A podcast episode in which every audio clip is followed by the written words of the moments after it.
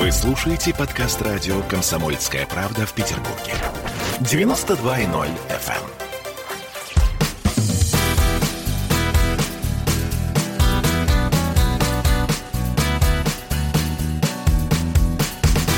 Легенды и мифы Ленинградского рок-клуба. В студии радио «Комсомольская правда» в Санкт-Петербурге в программе «Легенды и мифы Ленинградского рок-клуба» у микрофона Александр Семенов. Здравствуйте, рокеры! И у нас в гостях э, мои любимые, мои многоуважаемые музыканты э, с большим э, большим словом музыканты, с большой буквы. Это питерская фолк-рок группа «Яблоко». Добрый вечер, Марина. Добрый вечер, Юра. Добрый, Добрый вечер. вечер. Добрый вечер, Саша. Ну, вначале, прежде чем мы начнем нашу передачу, Марина, я хочу поздравить тебя с прошедшим днем рождения. Очень приятно. Естественно, Спасибо. я желаю тебе творческих успехов, всегда оставаться такой же творческой и к моим поздравлениям присоединяются все радиослушатели, те, кто сейчас находится на волне радио «Комсомольской правды». С днем рождения! Спасибо, очень приятно. Ну, а теперь начнем, да, нашу передачу. Юрий Берендюков, э, руководитель, бессменный руководитель, основатель, создатель, музыкант, э, человек техники, человек творчества, огнедышащий человек, энергия из которого просто выходит. Юрий Берендюков. Юра, добрый вечер еще раз. Да, Саша, спасибо за такое вступление. Э, Скажи мне, Здорово. пожалуйста, ты родился где? Э, Как ни странно, в Москве. То есть ты москвич? Ну, в принципе, Ты запутаешь следы. Да. Расскажи, расскажи. фактически да. Но в Да. 53 году я уже оказался в Ленинграде, так что все в порядке.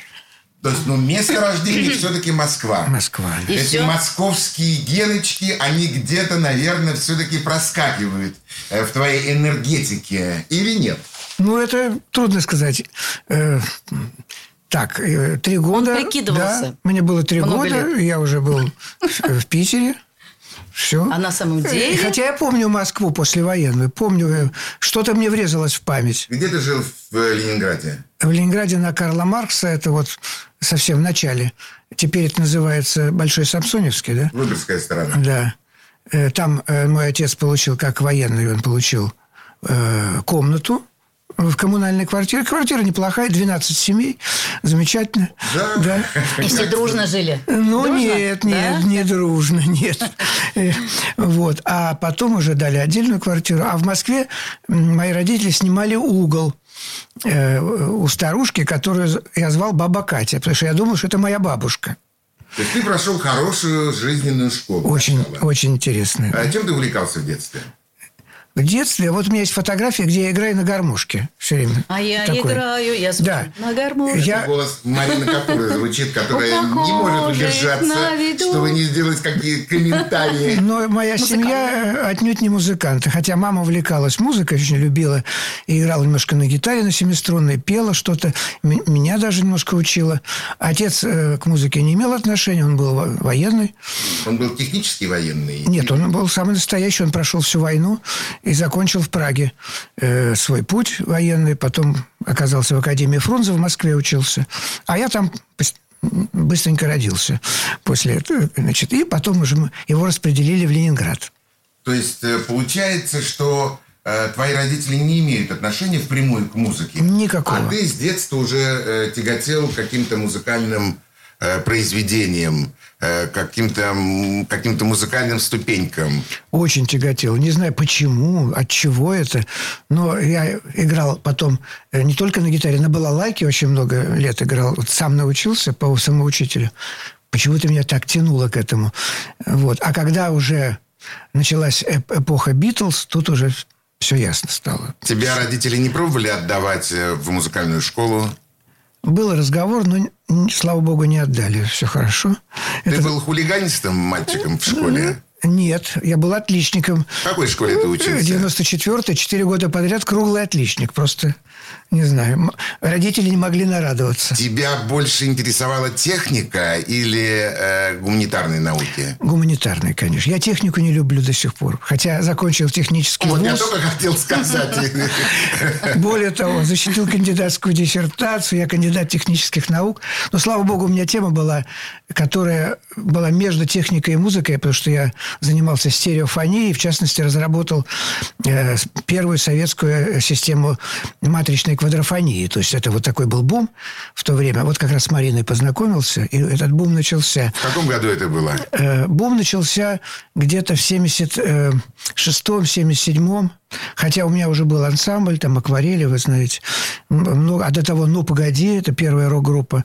Но э, вот в 79 году, когда к защите, бум достиг эпогея. Так что мы сделали... Ну, мне с этим связана масса Я воспоминаний. бы хотел акцентировать на этом внимание, ведь это была первая и единственная выпущенная в нашей стране квадрофоническая пластинка. Ведь таких больше не было. Ну, есть еще одна, только она у меня дома лежит. Э, Это демонстрационная пластинка, которая была предназначена для настройки и рекламы вот этой системы. А, а внедрение уже было на носу. Перед моей защитой Министерство промышленности и средств связи выпускало такой огромный музыкальный центр, в котором этот был декодер АБЦ, вот моя система. И нужна была пластинка демонстрационная, чтобы люди могли поставить, настроить. Вот. Самое интересное, что текст для этой пластинки написал Зиновий Герд, Ох, а читал этот текст Веня- Вениамин Смехов. Вот представляете, что... вот это да. Да, это, это история отдельной передачи, поэтому не буду рассказывать. А вот вторая пластинка уже «Яблоко», которая вышла к Олимпиаде 80 и называлась «Кантри фолк рок группа Яблоко». Представляете, в советское время написать «Кантри фолк рок» это вообще немыслимо. Да, да, еще и издать. Но это благодаря Марине, а, потому что когда мы думали, что же, какую пластинку сделать, она сказала, Юра, а у нас есть своя группа, свой репертуар, в чем дело? Почему мы не можем записать свою пластинку? Так оно и случилось. То есть человек техники, э, любящий музыку, занимающийся музыкой, по-моему, это великолепный синтез для того, чтобы действительно создать свою первую э, рок-группу. Как она называлась? Ну, первая рок-группа появилась в 60-е годы. Это группа «Ну, погоди». Э, Это тот период, когда все вот наши ленинградские рок-группы э, в основном делали каверы. Кто Роллинг Стоунс, там, кто Бич Бойс, кто э, там, э, там Битлз пытался, кто еще... То есть это был такой период. Мы, мы там играли и Джимми Хендрикс, и Deep Purple, и Black Sabbath, и бог знает чего. Ну вот. Хотя уже начали свои композиции. А потом уже вот э, с развитием вот этой волны группы стали уже делать свой русский рок, так называемый, на русском языке. Это такая следующая волна пошла. А ну погоди, да, это конец 60-е годы, 66-й, 67-й, Э, 68-й. Уже был э, этот мультфильм «Ну, погоди». Да, конечно. И название, наверное, в общем... Это как- кто-то придумал из наших ребят, я не помню. Из кто. музыкантов. Да, из Кто-то музыкантов. сказал, а почему группа не может Пом- называться «Ну, погоди»? Да, по-моему, Гена Анисимов, по-моему, клавишник придумал. Не помню уже кто. Э, следующая группа, которая появилась, э, которую ты создавал, называлась... А потом э, я, значит, вот мы играем в основном тяжелый рок, ну, тяжелый такой, полутяжелый. Хард-рок. Да, да. Потом вдруг что-то... Мне очень захотелось такое что-то... Вот я услышал Саймон Гарфункл, вот такие вещи. Еще что-то. Захотелось такое акустический фолк-рок такой. Э, И э, вот эта идея воплотилась в создании... Тоже 70-е уже годы. Это э, акварель. И тогда мы сотрудничали еще с моим педагогом по гитаре Анатолием Быстровым. Это очень хороший музыкант, и я благодарен судьбе, что попал именно к нему в класс гитары, потому что он в то, в то время, это старшее поколение, он меня лет на 10 старше, он что называется, балдел от рок-музыки. Джимми Хенрикс, это, значит, Deep Purple, Led Pink Zeppelin. Floyd, Led Zeppelin, ну, все. И вот это мне передалось э, очень сильно. Э, Здорово получилось, что вот я попал именно к, к этому педагогу. Что были другие, там джазовики были, которые бы меня повели в другую сторону. В другую сторону. Да, слава тебе, Господи. Человек, который не может усидеть на одном месте, чтобы не прокомментировать. Марина Капура. Марина как бы делает любые комментарии на то, что говорит Юрий. Любви. Ну, на самом деле, она имеет на это право. Давай же послушаем Марину, но только не в разговорном жанре, а в песенном. И я хочу, чтобы наши радиослушатели услышали тот первый трек, который ты предложишь нашему вниманию. Да, это трек музыки, ну, с которой вот мы все начинаемся как бы. Хотя это целая культура возникла, множество групп появилось, э, которые стали для нас, э, так сказать, путеводной звездой. Но эта группа, конечно, сыграла самую, наверное, большую роль в нашей жизни. И Марина вообще тоже с детства э, росла на этой группе. Она была маленькой битломанкой. Слушаем. Я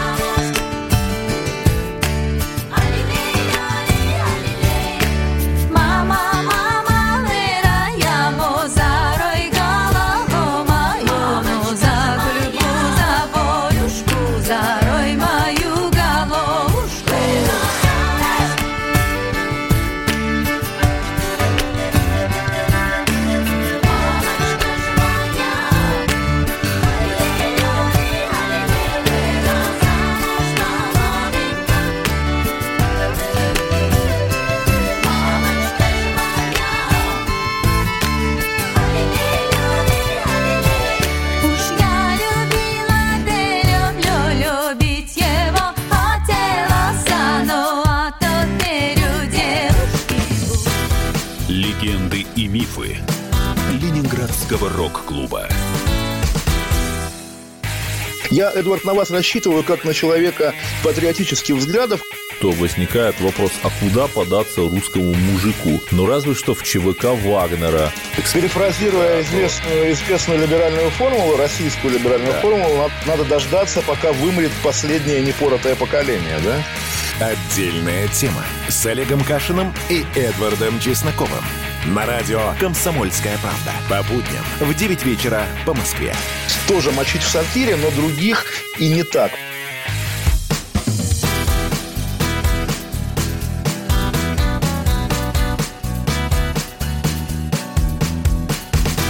Легенды и мифы Ленинградского рок-клуба.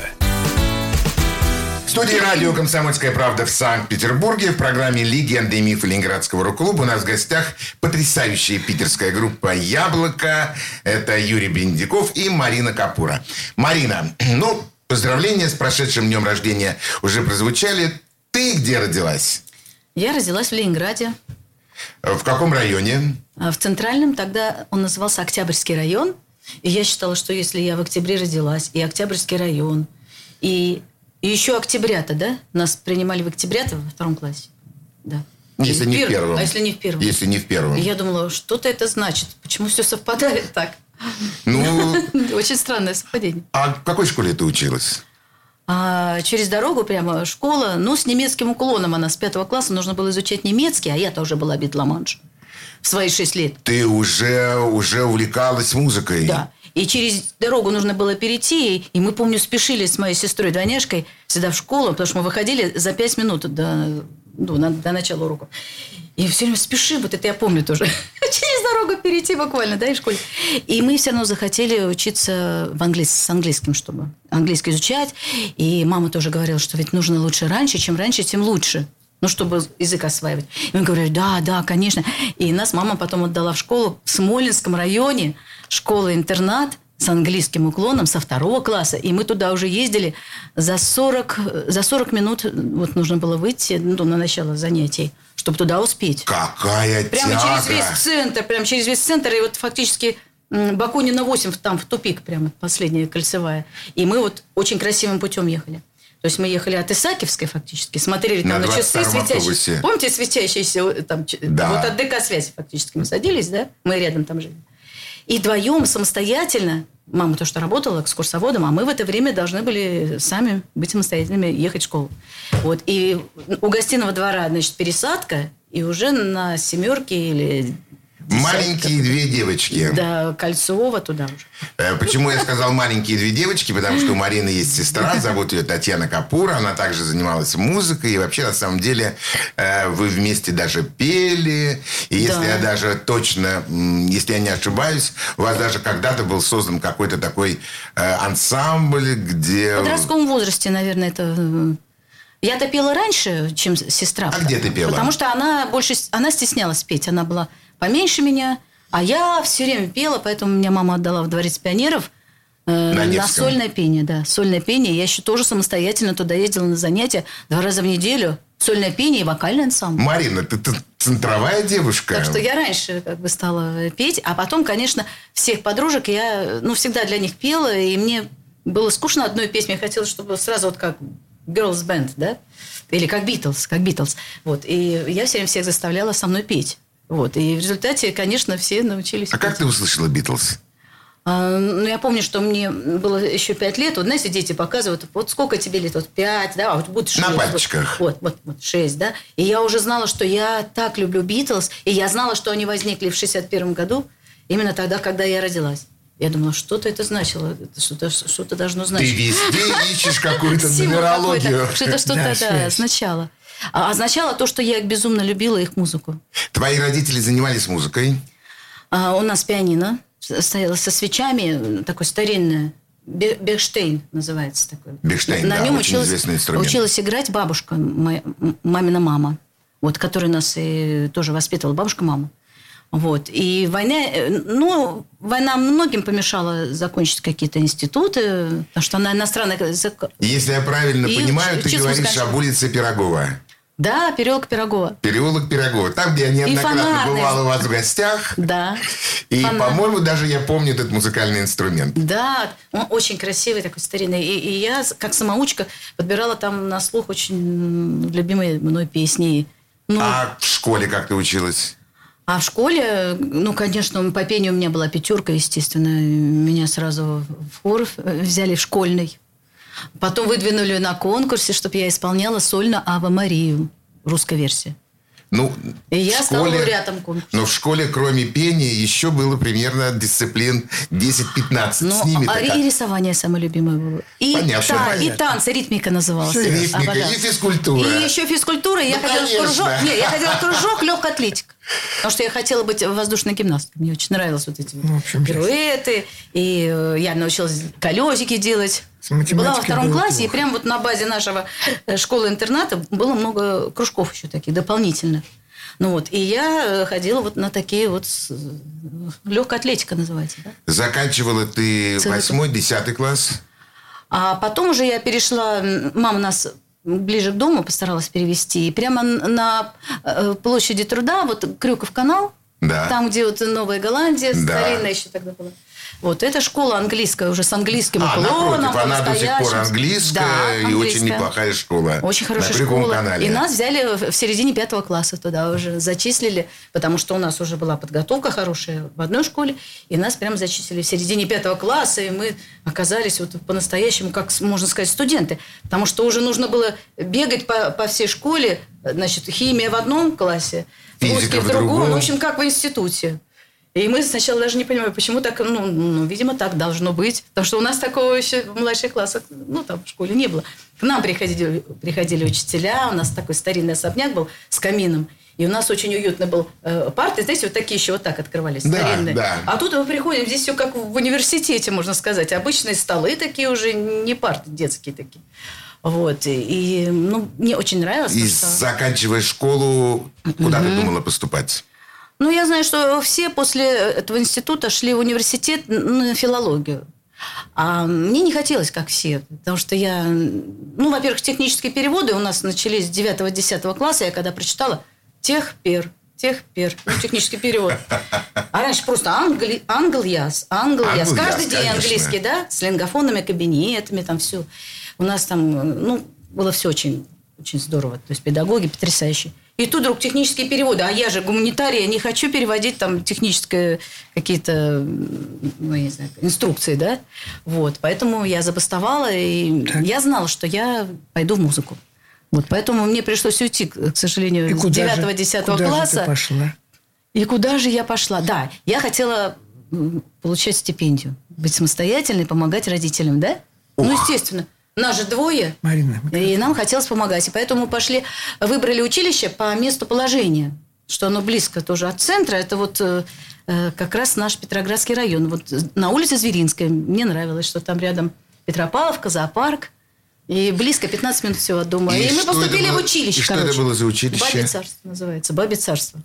А Торговое училище, но по э, обувь, обувные товары. И я очень гордилась тем, что теперь я, у меня будет, ну, блат, что называется, да, раньше такое слово существовало. Хорошее слово. И я смогу сама себе Покупать мы- красивую да, обувь. уже без наценки, потому что не достать ничего было в магазине импортного. А здесь у нас уже такой доступ был к хорошему товару. Но истинная причина не в этом, а в том, что Да. если бы она туда не поступила, То бы я с Юлей мы бы никогда не встретились. Да, наши Вот пути бы не встретились.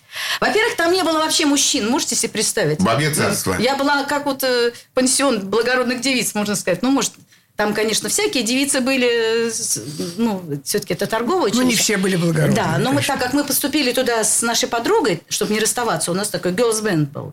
Света, Света Карпенко, Таня Капура и я. И она захотела пойти в торговое. И мы, конечно, за компанию с ней решили пойти именно туда. Выбрали все, летом успокоились, разъехались, мы на дачу поехали, петь там у костра для друзей. А И почему нам это не очень было нравилось. желание поступить в музыкальное училище? А потому что там не изучалось то, что мы любили. Потому что мы уже пели, у нас уже был репертуар накатанный, что называется. Мы пели на три голоса. И пели Битлз, и у нас были хиты всевозможные. А там-то нужно петь только классику или какие-нибудь романсы, которые нам казались старомодные. Мы же девушки-то, нам всего 14 лет. Нам не хотелось Вот в романсы чем петь. дело. Какой характер! Нам не хотелось петь романсы. Мы же ну, 14 лет нам было всего. 15 Какие год. романсы, боже мой. Какие Нам романсы, хотелось что-то такое современное. Битлз? Да, мы Да. же современные Юра, я девушки. предлагаю Крутые. тебе включиться к нашему разговору и предложить еще один музыкальный трек в исполнении Марины Капуры. Да, э, э, это из, Что на- это будет? это из нашего альбома Scandyland. Э, Это альбом, который мы вот давно уже делали, наконец мы его родили. Это скандинавская тема, но ясно почему. Это через Аббу, через какое-то влияние такое интересное. Ну, наш взгляд такой. Там э, э, он англоязычный, но вот эта песня, которая сейчас прозвучит, она еще и на русском языке сделана. И она называется «Танец датской королевой». Это такая, такой сон, который снится вот Марине, что она вдруг оказалась э, при дворе датской королевы, вот в этом знаменитом замке Кронбург, где принц датский. И там, там с ней происходят разные интересные сказочные события. Слушаем. Той ночью вижу странный очень сон Сквозь смех чуть слышится доспехов звон Замок Кронбург в зыбком свете тронный зал Я вхожу не смело у датской королевы бал Рыцари леди, лица цвета меди, леденящий нежный взгляд. Скрипки, министрели,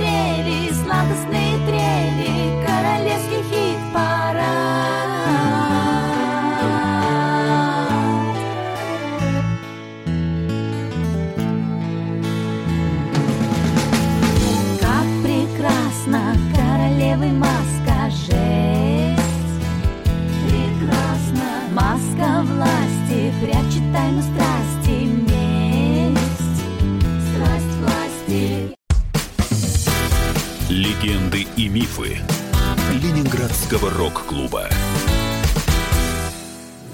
Присоединяйтесь к нам в социальных сетях. Подпишитесь на наш канал на YouTube.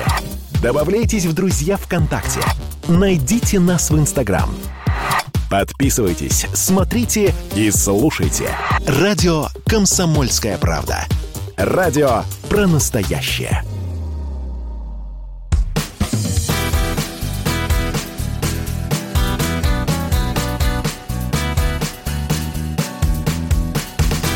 Легенды и мифы Ленинградского рок-клуба.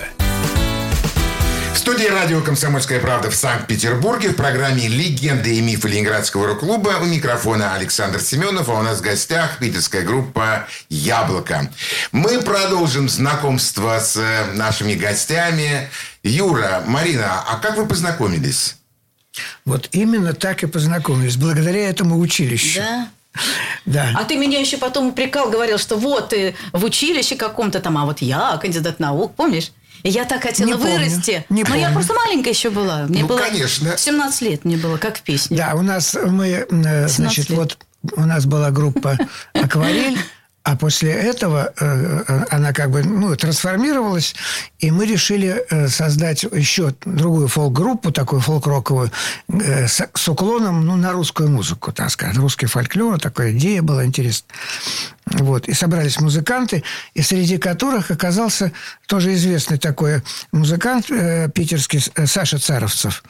Э, С ним он у нас Александр Царовцев, Да. если я не ошибаюсь, потом была группа «Пилигрим». Пилигрима. Ну, Он, он она- же скрипачом у тебя был и пел. он играл на скрипке у нас. Э, Но еще это не, не было яблоко, нет. Вот. И мы начали собирать состав, и вот Саша как-то говорит, слушай, у меня девушка знакомая работает в училище музыкальным руководителем. Она говорит, что у нее там очень интересные девочки поют, талантливые. Э, Значит, надо посмотреть, что это такое, потому что нам нужны голоса женские. И он отправился туда.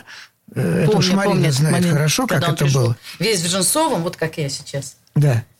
Красивый. И пригласил на прослушивание. А- Высокий. А, базировались мы в ДК «Невский», в Доме культуры «Невский». И вот, В в, ко- Дворце культуры. да, в конце декабря они приехали, э, при- значит, ну, Таня была там с гитарой, а Марина пела. И вот я просто помню прекрасно, что Марина начала что-то там ну, что-то фирменное, конечно. Там Битлз, Клифф И Ричард. Да, да, тоже. там все. И, и Заббы тоже уже пел. И я все понял мгновенно. То есть я понял, что такого у меня не было до того и вряд ли будет после. Это что-то не, не уникальное. Она сама не понимает, что она делает. То есть не представляет. И так познакомились. Ну и начали... Ну, судя по тому, что у вас 4 ноября будет э, большая крупная цифра Да. после вашего знакомства, то ты действительно тогда уловил самое сердцевину яблока, Да. самое-самое э, то, что было самым-самым главным в яблоке. Да. «Яблоко» голос. уже вот 79 год мы отправились на фестиваль э, в Латвию музыкальный. И уже было название «Яблоко». Мы уже ехали как «Яблоко» туда. А почему яблоко? А это Царовцев Катились, как придумал. яблочко по тарелочке. Это придумал Саша Да, Царовцев, Царов вообще, яблоко. он в нашей жизни сыграл очень... Недавно Марина, кстати, записала его новую песню на стихи Б- Белла Матве- Новелла Новеллы Матвеева. Матвеевой. Называется «Гвоздь». Да, но Вот еще не, такую не песню. сведено. Ну, Песня романс, такой, сказать, да. Да, и вот он придумал это название. Вот такой парень интересный. Такая кантри-баллада получилась. Ну, на стихи вот Новелла Матвеева. Ну, очень такое Очень необычное красиво. название совершенно, которое... Хотя Очень- на самом деле очень потом, через много-много-много лет, яблоко стало очень популярным э, названием и вообще словом, Да, которое, да, которое да, да. ассоциируется с... Со многими вещами. Очень со многими вещами. Да. Но это было действительно... Вы какие нумерологи. Вы все как Что бы... бы это значило? Что бы это значило, да. Вы так себе это все представляете. Яблоко начинает э, свою творческую деятельность. Да, и причем быстро очень как-то это пошло. Уже вот в 79 году э, э, мы возникли, да, а в 80-м уже вышел альбом а, «Гигант». Представляете, в советское время группа, которая ни в Ленконцерте, ни в Москонцерте, Не в Росконцерте. ни в Росконцерте, ни в Госконцерте, вообще ни в каком концерте выпускает. Но и тут э, повлияло то, что я вот как будущий кандидат наук уже готовил э, вот эту свою диссертацию и тему. Мне нужно было внедрение э, вот этой системы АБЦ, которую я разработал. И необходимость такой пластинки появилась. Это помогло. Но не настолько же, чтобы выпустить, потому что еще есть худсоветы. понимаете? Я-то Да. прекрасно себе это представляю. Ну, там нам очень помог Дмитрий Покровский, Ва- Вадим. Я б- подробно не буду говорить, потому что это целая история интересная. Э, В то время Дмитрий Покровский был, ну, нечто непререкаемый авторитет в, в области фолка, народной музыки. Его ансамбль гремел по всей Москве, по Союзу. Это было что-то. И вот мы... Как, так случилось, что нам пришлось к нему обратиться за рецензией, чтобы он послушал. И, и, значит, он приехал вместе со всем своим ансамблем туда, в Москву, на Станкевича, 12, там это был э, мелодия тогда, и послушал послушал и сказал, а мне нравится. Я говорю, Дмитрий Викторович, тогда ловлю вас на слове, напишите, пожалуйста, рецензию. Вот. Он говорит, поехали ко мне домой, сейчас напишу. Приехали, написал. Все. Потом говорит, а, отдай мне девчонку на стажировку намекая на Марину. А я крепко подумал, говорю, нет, не отдам. Я знал, чем это закончится. Я имею в виду не это, что вы подумали, а просто что... А мы на самом деле ничего не Потому подумали. что у них все-таки Он был... был женат, тогда у него смыслов. Нет, дело не в этом. А у них был фолк такой. А у нас была задача, э, это мы хотим быть рок-музыкантами. Но вот через фолк, да, вот через мировую музыку, вот так как-то двигаться. Поэтому, да, я думаю, что я правильно поступил. Нет, у нас свой Юра, ты был поступил взгляд совершенно правильно. У нас был свой взгляд. Еще Да. какой-то, ну вот у Покровского один взгляд, да, Да. на это, а у нас еще нечто. Мы в чем-то были единомышленниками, а в Ну, чем-то мы мы... с Юрой Да. больше Но вообще, я думаю, что наши радиослушатели сейчас плохо себе представляют, что такое выпустить сольный диск, диск-гигант в те времена, Винил. винил. Ну, это, ну, я не знаю, наверное, можно это сравнить сегодня с полетом Да. на Луну, На наверное. Луну. Потому с что на Луну. вероятность такого события была крайне низкая. Просто крайне. Но еще повлияло, что все-таки там э, русский фолк был как-то представлен, да, и белорусский, и русский. Кроме того, Олимпиада 80. Мы давили на то, что мы же к Олимпиаде готовим э, такой... э, Приедет много иностранцев да, иностранцев. рубежа. Ну что мы будем, э, эстраду, что ли, показывать? Нет, надо показывать свое. И еще обложку сделал потрясающий питерский художник Петр Меркулов. Он сделал гениальное оформление. Сюрреализм. да, это была Такой целая картина, сюрреализм. которая потом... Сейчас он в Париже живет. Но это было просто... То есть этот альбом был во всех отношениях уникальным. Ты можешь это рассказывать нашим радиослушателям, потому что у меня-то эта пластинка есть дома. Да, и я очень хорошо представляю, о чем говоришь ты. Э, Мы так с вами потихонечку, очень так медленно подошли к 80-му году, к Олимпиаде. Э, Вы принимали участие в Олимпиаде. Нет, мы не принимали никакого Вы участия. не ездили в Москву, Нет. не открывали Олимпийские игры. Ничего. Это все будет попозже, когда да. будут игры Мы просто доброй при- воли. приходили в магазин, вот эти грамм пластинок, в Москве огромный магазин, в Питере на Невском, и видели свой диск, который стоил 6 рублей. Дороже ни один диск за всю историю э, Советского Союза не стоил. Это самый дорогой альбом. Это действительно очень дорого. Да. Поскольку даже э, зарубежные пластинки, Балкантон я имею в виду, они стоили где-то в районе, по-моему, трех... э, Да, там 3-4, там да, 50, 3-4, это да, максимум. максимум, сколько они стоили. Да. Ну, слушайте, вам везло. Да, некоторым образом. Некоторым образом везло. Да. Я предлагаю сейчас еще раз окунуться в мир музыки и послушать еще один музыкальный трек. Э, Что это будет? Э, А вот э, эта песня называется «Хельсинки-Петербург». Вот мы сейчас, вот Марина, мечтаем поехать в Хельсинки, а пока нельзя. Мне сегодня сон приснился, что мы в Хельсинки поехали за Уже приехали. И Юра мне приснился. Да, а песня и появилась... я, и Юра, и мы гуляем по Хельсинки. Она появилась потому, что в свое время, ну, какое-то время назад, появился поезд такой э, скоростной. Как он называется? Аллегро. Аллегро. Который за три с половиной часа вас привезет из Хельсинки в Петербург или из Петербурга в Хельсинки. И это так здорово. Мы так люб- любили и любим туда ездить. У нас с Хельсинки много связано. И появилась такая песня, даже клип такой вот у нас есть. Э, Ну, речь идет о том, что вот всего за, за три с половиной часа я оказываюсь э, э, в Хельсинки, Goodbye, my love, прощай, мой маленький парень, Э, я уезжаю, но я скоро вернусь. Типа вот поет Марина так. Слушаем.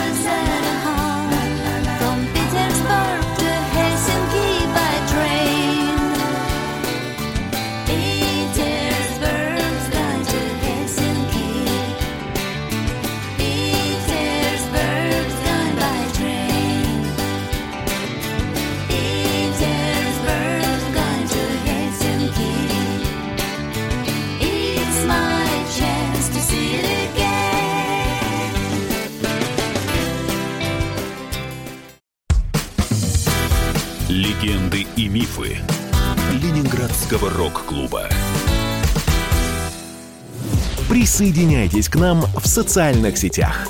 Подпишитесь на наш канал на YouTube. Добавляйтесь в друзья ВКонтакте. Найдите нас в Инстаграм.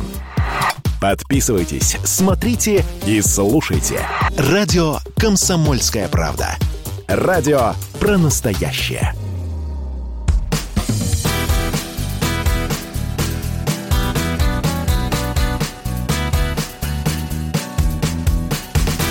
Легенды и мифы Ленинградского рок-клуба. В студии радио «Комсомольская правда» в Санкт-Петербурге в программе «Легенды и мифы Ленинградского рок-клуба». У микрофона Александр Семенов, а у нас в гостях э, питерская э, фолк-рок-группа «Яблоко». 80-й год на дворе, а это значит, что в 1981 году в Ленинграде на улице Рубинштейна, 13, открывается Ленинградский рок-клуб. Как вы об этом услышали, узнали? И вообще, что вы почувствовали, вот когда это событие до вас дошло?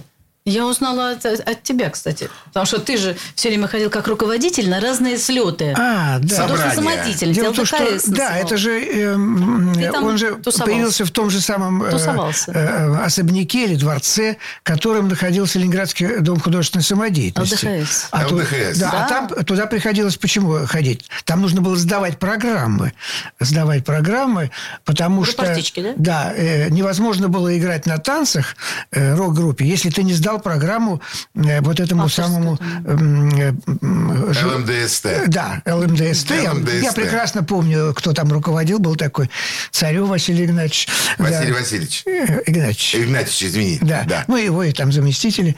Ну, надо было сдать. Ну, это, то есть, надо было э, подготовить соответствующую программу.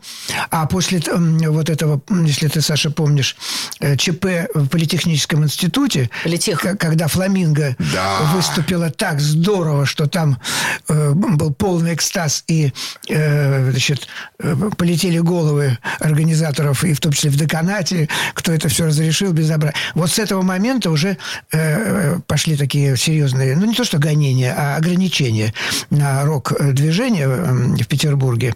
И нужно было не только сдать программу, ну, естественно, она должна была состоять в основном из произведений советских композиторов, но нужно было еще и состав э, иметь такой, который вот они решили. То есть обязательно духовые Дудки. инструменты. И, да, я помню, что «Ну, погоди» расширенного состава, это уже была вот наша основная группа, да, и плюс три, три дудки. Очень Труба, круто. тромбон, Это, саксофон. круто, Саксофон. круто. И мы сдавали эту программу, все, сдали. А рок-клуб это как снег на голову, потому что мы чувствовали, что-то что должно произойти Что-то такое. зреет. Да, потому что так оставаться больше не может. Слишком мощное Волна дв- такая. движение снизу пробивает. Вот э, э, зажимает, а оно лезет, лезет. И как-то это должно было быть организовано, систематизировано. Я до сих пор не знаю, кому идея принадлежит, но это правильная идея. Конечно. Ну, ходят разговоры, что эта идея принадлежит Комитету госбезопасности. Ну, значит, там А, есть значит, это им не глупые да. люди. И они как Кураторы. бы собрали, Они да, кураторы. собрали музыкантов, э, переписали их и дали им возможность выступать. Вы вступили в рок-клуб в 81 году? Или Ну, это с самого начала. позже? Нет, с самого начала, в, в раннем, в ранней стадии, да? В каком году? Это ты еще, наверное, с акварелем? 81 82 А, нет, уже с яблоком. Уже были концерты у нас. А мы тогда еще никак не назывались. Нет, яблоко уже. Нет, Нет. я вас помню, Яблоко? поскольку я вас Да. представлял на первом э, фестивале Фестиваль. Ленинградского рок-клуба. Да. Это была именно группа Яблоко. «Яблоко». 79-й Я- 79-й год, да. Я очень хорошо помню, что Да. вы выступали в один день вместе с группой «Мануфактура». Земляне. Олегом Скибой, Да, да. «Мануфактура». земляне. Россияне, земляне. Да, только, Россияне. только не Классная те земляне, а Разница, Евгения да, да. Мясникова. Мясниковский, Да, да. Мясниковский. И, по-моему, в этот же день еще играл Майк Науменко, то есть группа «Зоопарк». Если я не ошибаюсь. А, да, я помню, что нам очень понравилась мануфактура, и Марине очень понравилось. э, вот, ну, это близкое, близкое нам что-то было по, по музыке, по духу. Да, конечно, я помню. Но мы всегда э, тусовались со своим, каждый своим кругом. То есть мы вот с самими музыкантами не общались ни с мануфактурой, ни с землянами. То есть у каждого свой такой был как бы семья. Мирок. такая. Се- Да, се- семья. То есть у каждого был, э, с- был свой мир, и вы не соприкасались с остальными музыкантами. Юра, ты ходил Да. на собрание рок-клуба? Да ты знаешь, нет, не ходил. На фестивалях мы участвовали, а вот на собрании. Как-то мы э, э, вроде и члены этого рок-клуба, и так немножко Только особняком. участвовали сами в фестивале. Да, так-то так было. Почему вы почувствовали себя таким особняком? И вот слова Марины, которые сейчас прозвучали, мы ни с кем не тусовались, мы ни с кем А потому не что нам не, общались». нравилось их обра- не нравился их образ жизни, потому что мы уже были тогда ну, семьей, у нас рос маленький сын, нам, э, ну, Лешка вот уже сейчас большой. Какой взрослый. образ жизни? Ничего А не они, не знаю, нам всегда казалось, что там они э, ну, выпивали, наверное, там много Ну, это курили. понятно, да. А мы уже старались Нет, ну, дело, дело, конечно, не только в этом. Это Марина уж так Ну, я так думаю. Да. э, А просто, почему, например? ну, мы все-таки больше копались в музыке. У в нас самой. тоже был большой состав свой. Зачем нам еще кто-то а нужен? рок-клубе э, такая мощная волна была, которая связывала это рок-движение с, э, ну, с текстами прежде всего. С, Да. Да. э, с тем, чтобы сказать вот что-то очень важное, что-то очень... э, но, А я- музыка отходила как бы на второй план. да, музыка, ну не у всех групп. Вот «Пикник», например, очень музыкальная группа, да. Э, Там, ну, «Аквариум» тоже музыкальная очень. Э, Вот. Но многие как бы так вот, м, эпатаж такой, вот эти все А дела. мне кажется, что это вот такой закон сцены, что называется. То есть у, у каждого, это как театр, каждая группа это как отдельный театр, и каждый собирает своих с- поклонников. И поэтому мы хотели, чтобы вот жизнь нашей группы тоже от этого зависела, от наших поклонников. Поэтому мы общались больше, э, впитывали тем, кто к нам приходит, а не мы к кому-то приходили. Да? То есть мы вот Не было ли, не своих. было ли в этом, не было ли в этом вашем более серьезного и глубокого погружения в музыку, как в будущую работу, как в то, что вы будете делать всю свою жизнь, и это будет ваша жизнь, и, простите меня, ваш заработок. Да, наверное, так. ну, это, были ты наши сейчас очень так правильно сформулировал, кратко и, и очень емко. Я стараюсь. Емко, да. да. Потому что мы, конечно, шли от мировой музыки, прежде всего англоамериканской, ну, ан- английский рок. У нас были свои ориентиры. И я всегда говорил, Марина, ну, вот мы слушаем, да, эту музыку, мы же не понимаем текстов. Мы, хотя и знаю я английский язык, но никогда не вслушиваешься. Мы, значит, есть что-то другое, что-то очень важное, что нас всех просто вот берет и не, отпускает. Помимо текста. Видимо, текст тоже имеет значение, конечно. Но мы, русскоязычная публика, и не только, какая-нибудь монголоязычная тоже, наверное, не понимала. И было что-то, как сказал э, Коцюбинский Даниил, послание рок-музыки заключалось не в текстах, а в чем-то другом. Видимо, в самой вот этой... В самой Также- музыке. Также мы столкнулись, когда стали копаться, изучать э, русскую подголосочную полифонию, вот фольклор такой, многоголосие. Мы обратили внимание, что если э, исполнять так, как это вот э, аутентично принято э, в народе, вот у исполнителей, то текст становится практически непонятным. То есть обычный русский человек не понимает, о чем идет речь. Там такая сложная полифония, слоговые обрывы, распевы, вставные слова. И вот в разных голосах это пора. В результате ни черта не понять, ни одного слова не понять. И что? Разве от этого эта музыка что-то потеряла? Нет. Это высочайшие образцы русской полифонии. Ну вот. Поэтому мы вот двигались вот в эту сторону. Музыку. Мы туда лезли, выкапывали, открывали для себя что-то очень важное. А самое главное, для нас важен был именно музыкальный язык. Это, э, вот это, этой культуры, которая завоевала весь мир в 20 веке. И вот тут я услышал настоящего Юрия Берендюкова. Не технического человека, а человека, который занимается чистым творчеством. Э, композитор Берендюков сейчас заговорил в микрофон для наших радиослушателей. Ну, скорее и, музыкант. наверное, и, наверное, да, музыкант, согласен. И, наверное, ты где-то в этом отношении прав. Э, уважаемые радиослушатели, на этом наша первая встреча с моими уважаемыми э, друзьями, музыкантами питерской группы «Яблоко» подходит к своему окончанию. Вы сможете нас увидеть... и услышать на волне радио «Комсомольской правды». А сегодня мы прощаемся с вами, но обещаем, что мы встретимся ровно через неделю еще раз в этой же студии с Юрием Берендюковым и Мариной Капура. До свидания. Пока. До свидания. Пока. Пока. Легенды и мифы Ленинградского рок-клуба.